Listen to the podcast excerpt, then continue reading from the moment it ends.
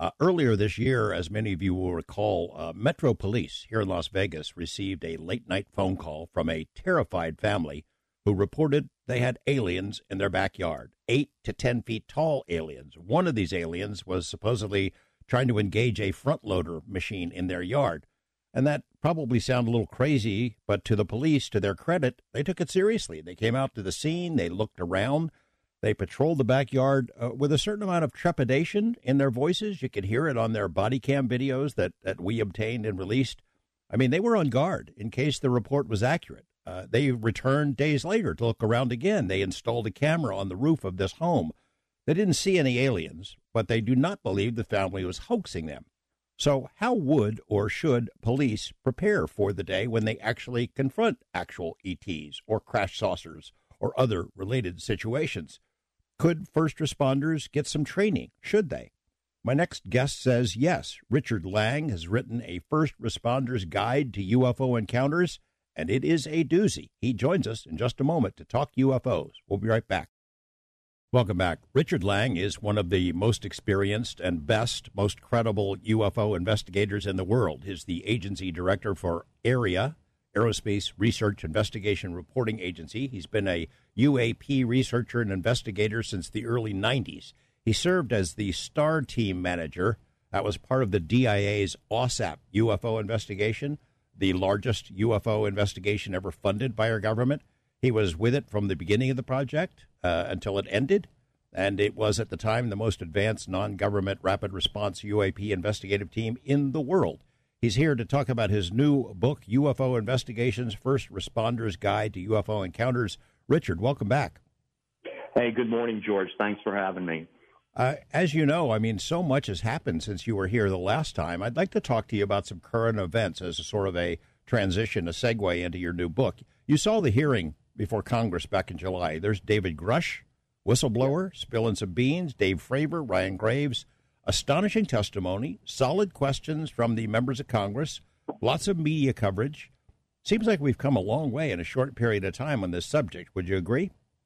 I would. I would. And I think a lot of that in part is because of the um, legislation with the National Defense Authorization Act, where they put language in there basically giving these individuals um, immunity for um, and, and and and releasing them from part of their national security agreements where they could come and and and, and testify to Congress without being prosecuted.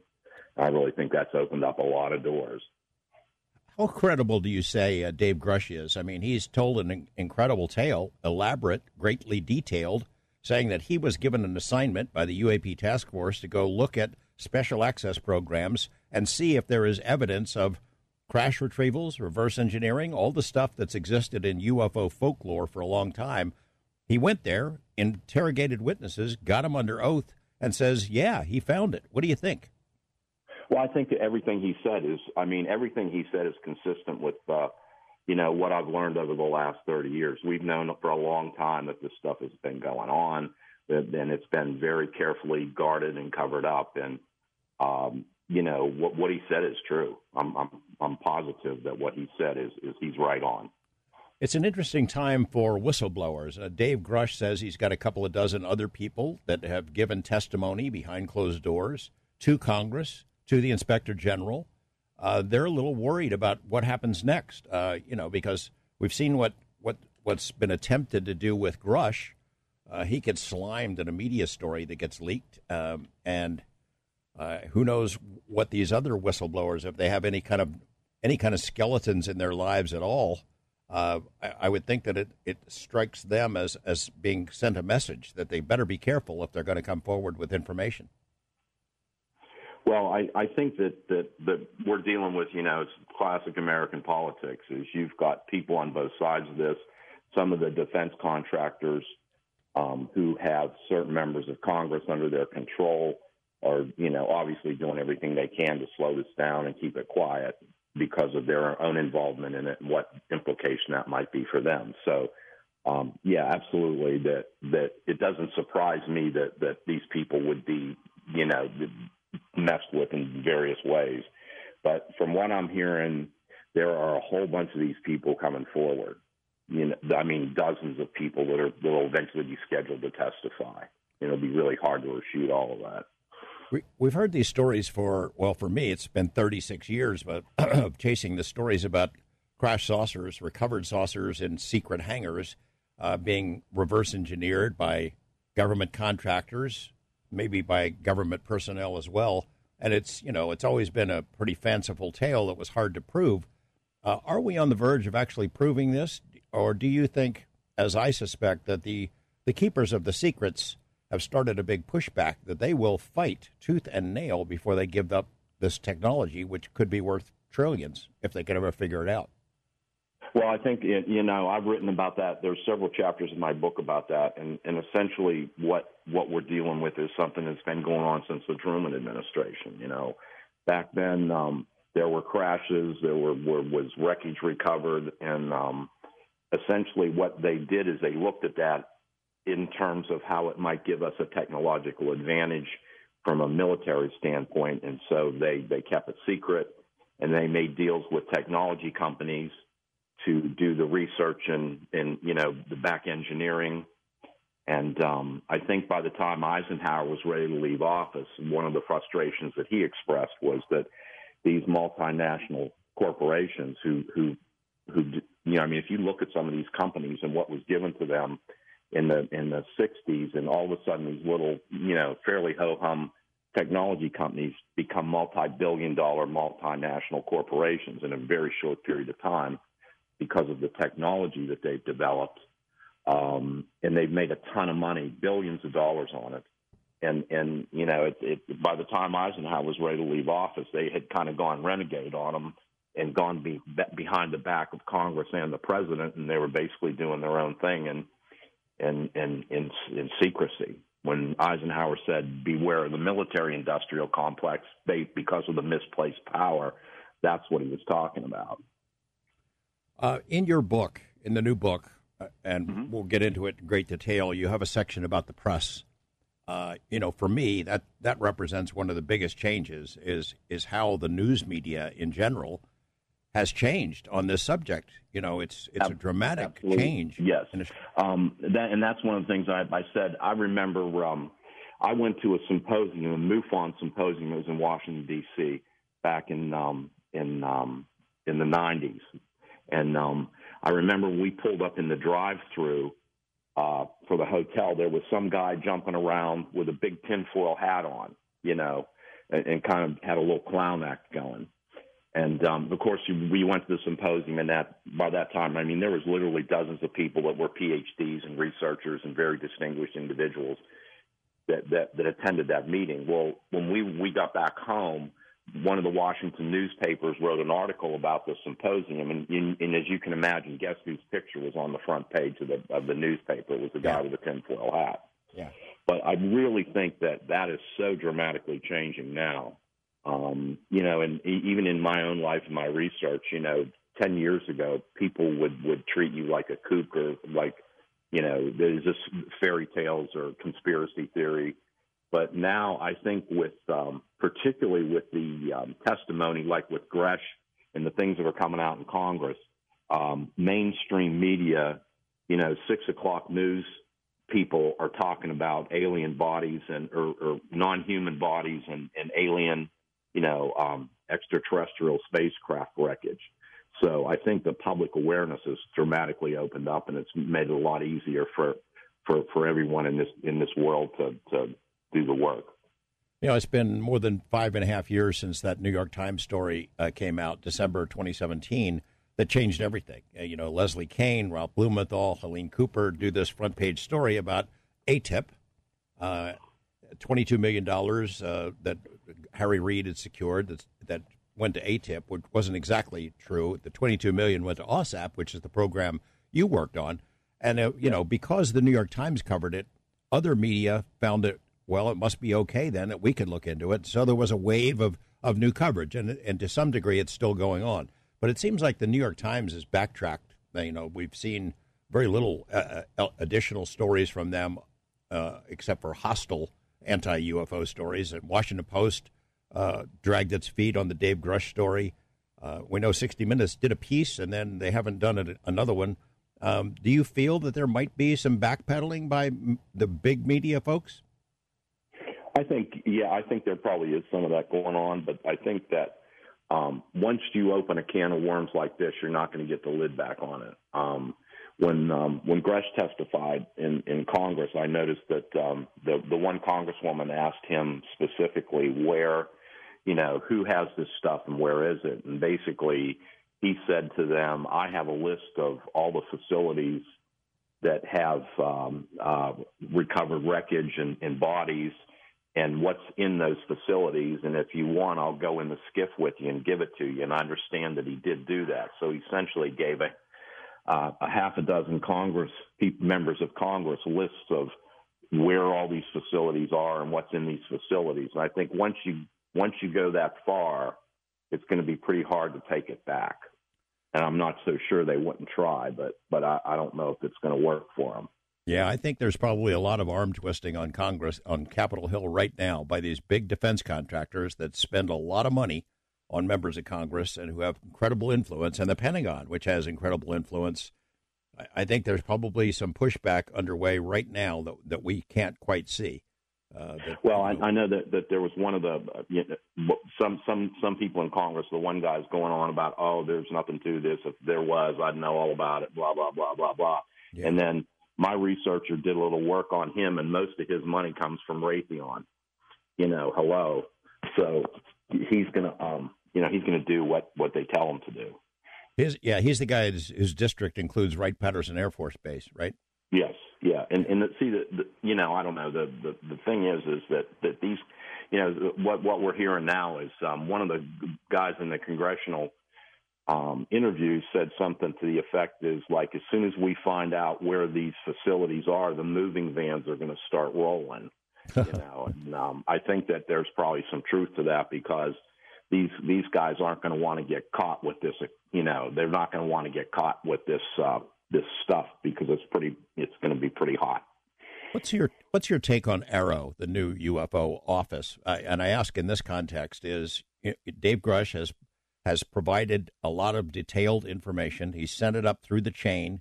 It's available at the DoD and at uh, and the Inspector General, and also uh, to members of Congress about these programs, these secret programs that supposedly had siphoned away tens of millions, maybe hundreds of millions of legitimate national security dollars over the years, uh, and and uh, it seems like that has gone nowhere with AARO, the, this organization. The, the director of that came out and said, I've seen no credible evidence of any kind of strange technology, exotic stuff that's beyond the laws of physics.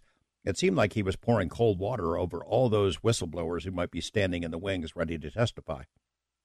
Well, right. Somebody in that capacity would say something like that. You'd have to think he was an idiot because um, it just there's just so much evidence and information out there that you know uh, the only way somebody would say that is if they're just trying to, like you said, co- cover it up or put cold water over it. Let's talk about you a little bit. Really so that capacity has to know what's going on. Right. Uh, as I mentioned in the introduction to you, you were a, a STAR team leader, investigator, that working directly with AAWSAP, uh, the DIA's UFO investigation. You couldn't talk about it back then. Can you describe that setup for our audience members unfamiliar with it? how the arrangement worked of BAASS and MUFON. Sorry about all these acronyms, but BAASS was a subsidiary of Bigelow Aerospace, which got a contract for this program, this UFO investigation from the DIA, and it contracted with MUFON and your team. Tell us about how that was set up. Okay, um, that BAASS is was a subsidiary of Bigelow. BAASS is you know Bigelow Aerospace Advanced Space Studies, and it was like a sister company to Bigelow Aerospace. Um, and, and, and that was sort of like a research arm for that, that whole um, corporate facility. So what you had is, is MUFON was the largest um, UFO organization in the world, and over the last since uh, 1970, they have a database that's uh, a collection of of the reports that are submitted to MUFON. So someone sees a UFO or has an encounter or whatever, they go online and they can submit a report, a UFO report. And those reports are all kept in a um, in a system at MUFON. They call it CMS, but it's it's basically a very very um, uh, w- well maintained system where people go in and re- make reports. I mean, you go it's in the, hundreds, hundreds of them a month, right? Well, well, they tip, when back then we were getting about 800, 850 reports a month, and so the, the, just the average person would go in there and you fill out a pretty detailed form. It asks a lot of questions, you know, about about the incident and the and the object and, and and all that kind of thing, and the person fills the report out, and then um, MUFON has um, uh, what they call field investigators, or people that look into those reports. So, I, what the value with um, MUFON is they have this really extensive databases, like thousands and thousands of UFO reports. So, what happened was basically BAASS got in, in, in involved with MUFON and, and basically made a deal to buy information from MUFON. And so that's what my role was. Is we had set up a uh, it was originally called the Star Team. I was one of the original people that started it back in the day. And, and the Star Team was, was originally about a half a dozen people that like were really experienced investigators and work on really the, the really most complex cases. And I ran that. Well, when when we made the deal with BAASS, basically what we did is we had a team of people. This first of all, everybody was paid. You know, I got a salary, and all the people that work for me were were paid. And basically, what we did is we had a team of about 12 people. We called them dispatchers. And what they would do is they'd go through that database on a, you know, there was somebody on duty all the time, and they'd look at all the reports coming in. And so they'd look at the report and try to um, validate the information, and and you know, because there's some people that just put goofy stuff in there, and and you have to weed through all that. So the bottom line is is is out of 850 reports, we maybe get they they cull it down to maybe 50 really good reports that we were really interested in. And then once that we get to that point, um, then I would deploy investigators to go out and look into those cases and and and and in, you know uh, interview the individuals and collect the data, and then uh, um, ultimately I would put all that information together and submit a, a, um, a report to to BAASS on that particular case. So they were getting probably 35, 50 reports a month from us that were, you know, that were all verified and investigated. And then at that point, um, what one. I, will tell you what, hold. My, let me interrupt you, Richard. We'll continue that part of the conversation because I really want our audience to hear how the process worked. Uh, we're talking with Richard Lang, First Responders Guide to UFO Encounters we're talking with Richard Lang about UFO investigation, First Responders Guide to UFO Encounters, his new book, which would presumably prepare first responders, police, fire, ambulance for strange encounters, crash saucers, alien beings, things of that sort. Do our first responders need this kind of training? We're going to get into that right after this on Coast to Coast.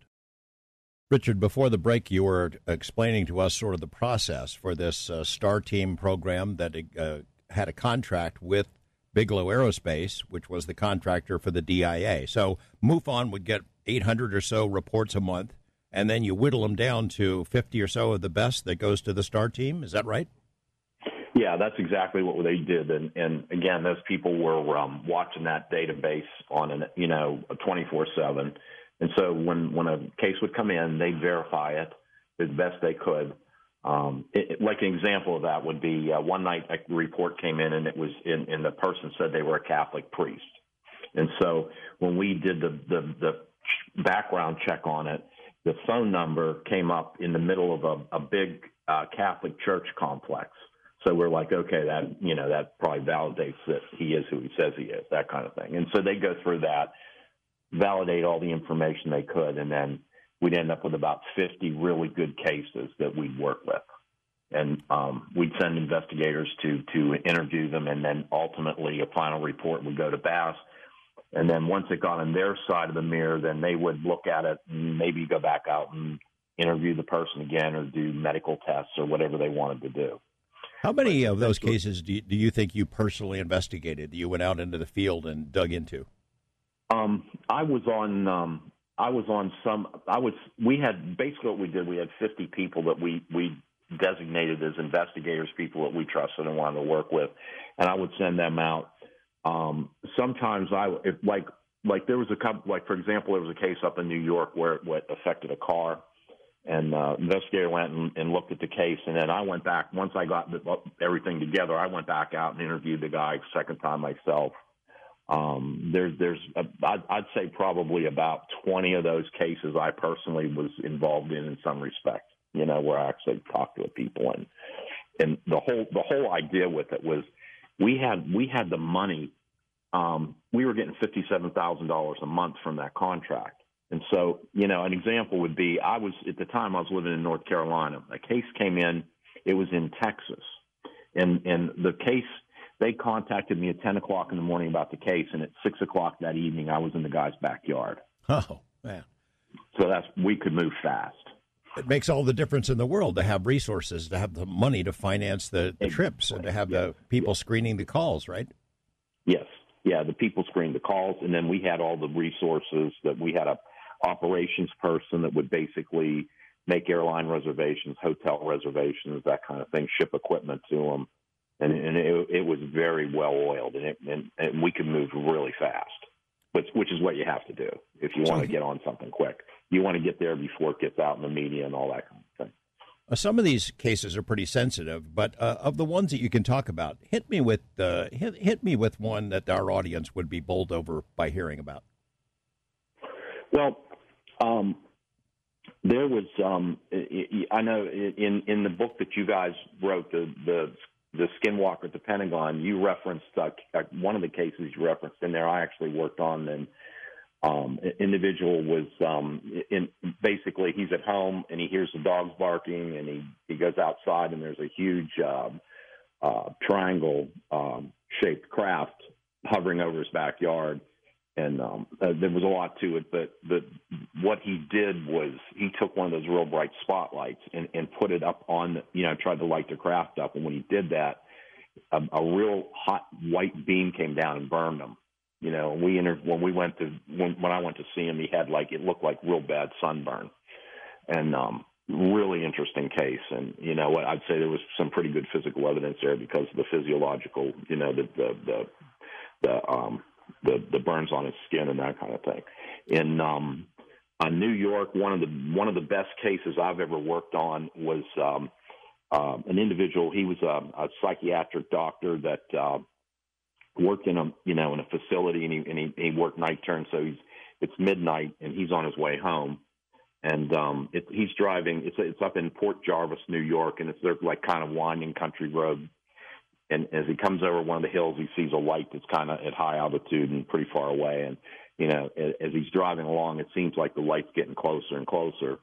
And um, he he's really curious, so he pulls off the side of the road to watch this thing to see what it is. And pretty soon, you know, it comes right over his car, like maybe 150 feet above his car, and it's rotating. And when he, when that happens, everything in the car goes out. The headlights go out, the dash lights go out, the radio goes off, his cell phone goes dead and he's basically sitting there in the dark, and um, this thing's hovering over the car, and um, he he said it sounded like a cat purring, which is pretty common in some of those encounter cases. But what what he did was he he said at first he was curious, and he started getting really scared. And he, he I remember him telling me he says I wasn't sure to get out of the car, should I run or what, you know, and um, and by the way, the answer is always stay in the car. Um, but um, he opened the door, and when he looked up at it, it disappeared. And um, you know, I said to him, "Well, did it fly away, or did the lights go out?" He goes, "I don't know. I just stepped on the get when it. What happened was when it disappeared, the car came back on." And he said, "I just stepped on the gas, and I went through every stop sign and red light on the way home." Um, this the big significant thing about that case was when we went to investigate it, it had a huge, very strong magnetic field around it investigator told me he walked up to, he put his hand out, and like 10 inches away from the car, you could feel the static cling like you get when you take a sweater out of a cleaner bag or something like that. And um, we did tests on it, and it had a very strong magnetic field around the car. And um, the thing that I think was most interesting about the case was the guy told us that, you know, I said, well, when it left, what happened? He said everything came back on. And I said, So you mean the engine started? He said, No, the engine didn't start. It was just running again. And I was trying, I'm like, help me understand that. What do you mean? And he said it was like if you were watching a movie and you pushed the pause button and then you pushed the play button again. And and I said, you mean the motor didn't you know you know crank and then start? And he said, no, it's just running again, which is really really interesting. So these things are real. There are physical consequences. They're not imaginary. People didn't dream them up. It's not an illusion. It's not a dream. Um, these these things were real, and in cases that you investigated, there are physical consequences both on people and on machinery and the environment. Absolutely, yes. And um, the, the, you know, people will, will get their, their, their physiological symptoms. Um, yeah, people have various health problems, sickness. Um, you know, uh, one of the most common ones is people say it taste. I had a taste. It tasted like my mouth was full of pennies. It had a real strong copper taste to it. You know, things like that. Burn marks. Um, in, in, in various, uh, you know, they're disoriented and nauseous and that kind of thing.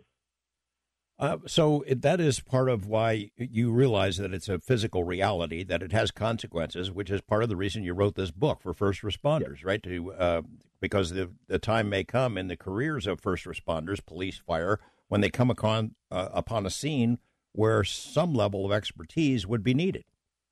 Well, I think part of the purpose in writing the book was because um, the, the people that in law enforcement are not trained about this. You know, I've I've worked in law enforcement both on the state and the federal level, and you know, I went through the police academy and all the the the, the government training and, and involved with when I was with Homeland Security. With I was on the anti-terrorist task force. There isn't one word of any training ever about about in any of that.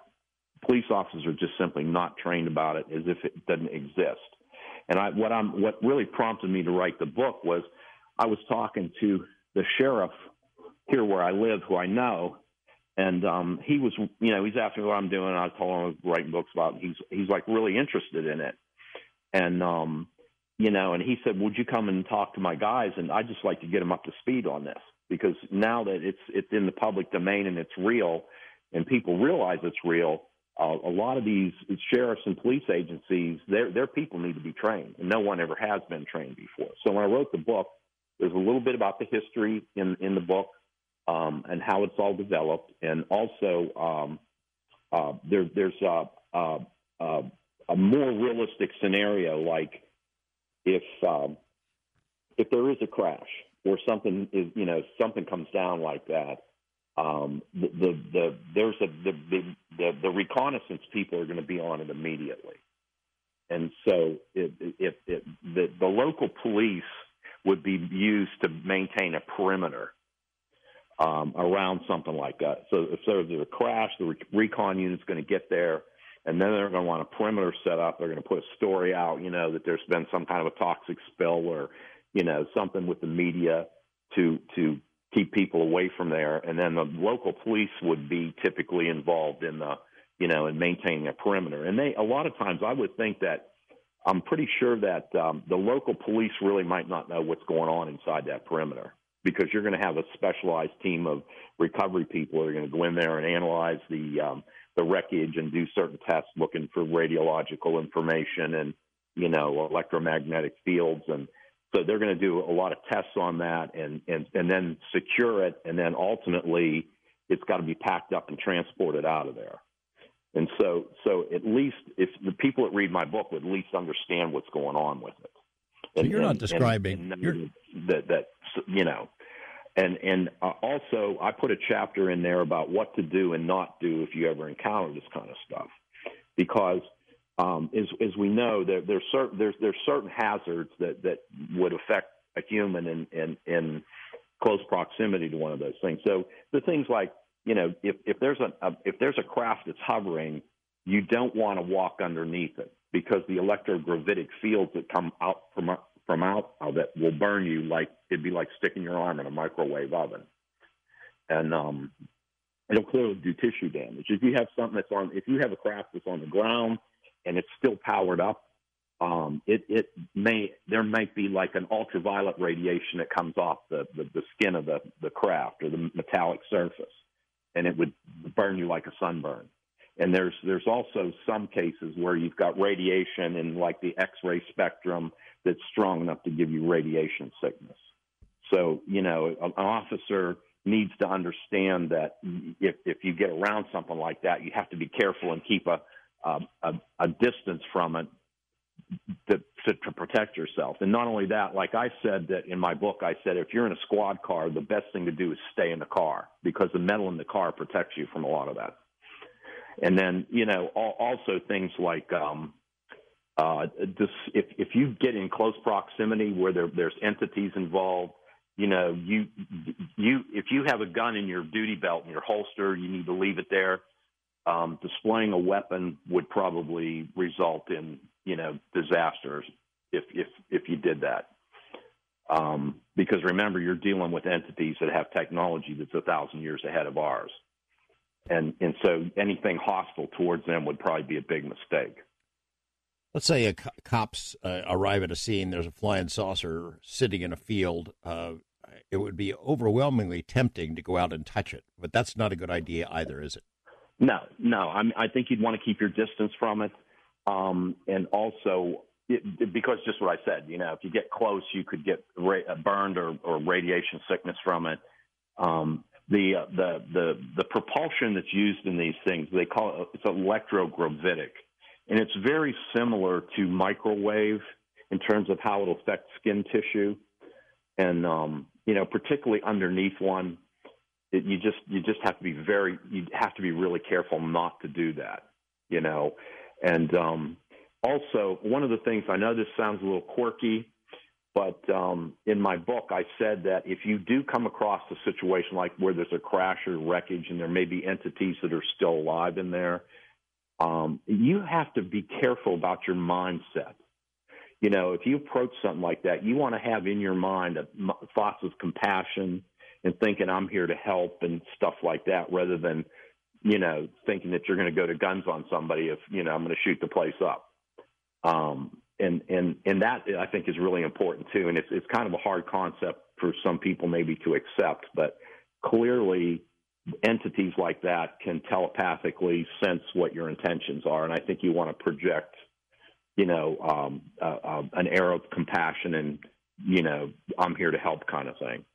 People who uh, are, are, not well versed in the subject think it's all imaginary uh, and are unaware of uh, that there are some serious injuries that have been reported by people who come into proximity with these things. I'm thinking of uh, Bentwaters, the the American serviceman, John Burroughs, for example. He he got uh, he got dosed and eventually was was uh, received medical benefits from the government because of his on duty injuries. Right?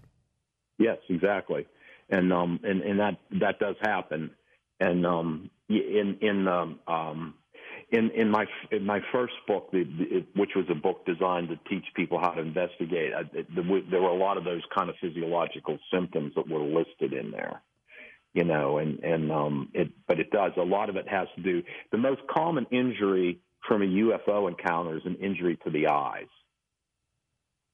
You know, so um, just from the, the most common the most common type of injury is, is, is eye injuries where like they, that you get, you know, light hurts your eyes and, in, you know, that kind of thing.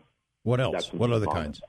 What well, I think the psychic effects are, you know, there's a big part of that where people are really traumatized and, um, um, you know, and depending on how the encounter unfolds, particularly, you know, having, I've having interviewed many abductees, a lot of times um, that that when they walk away from something like that, they do something to them so they can't remember it.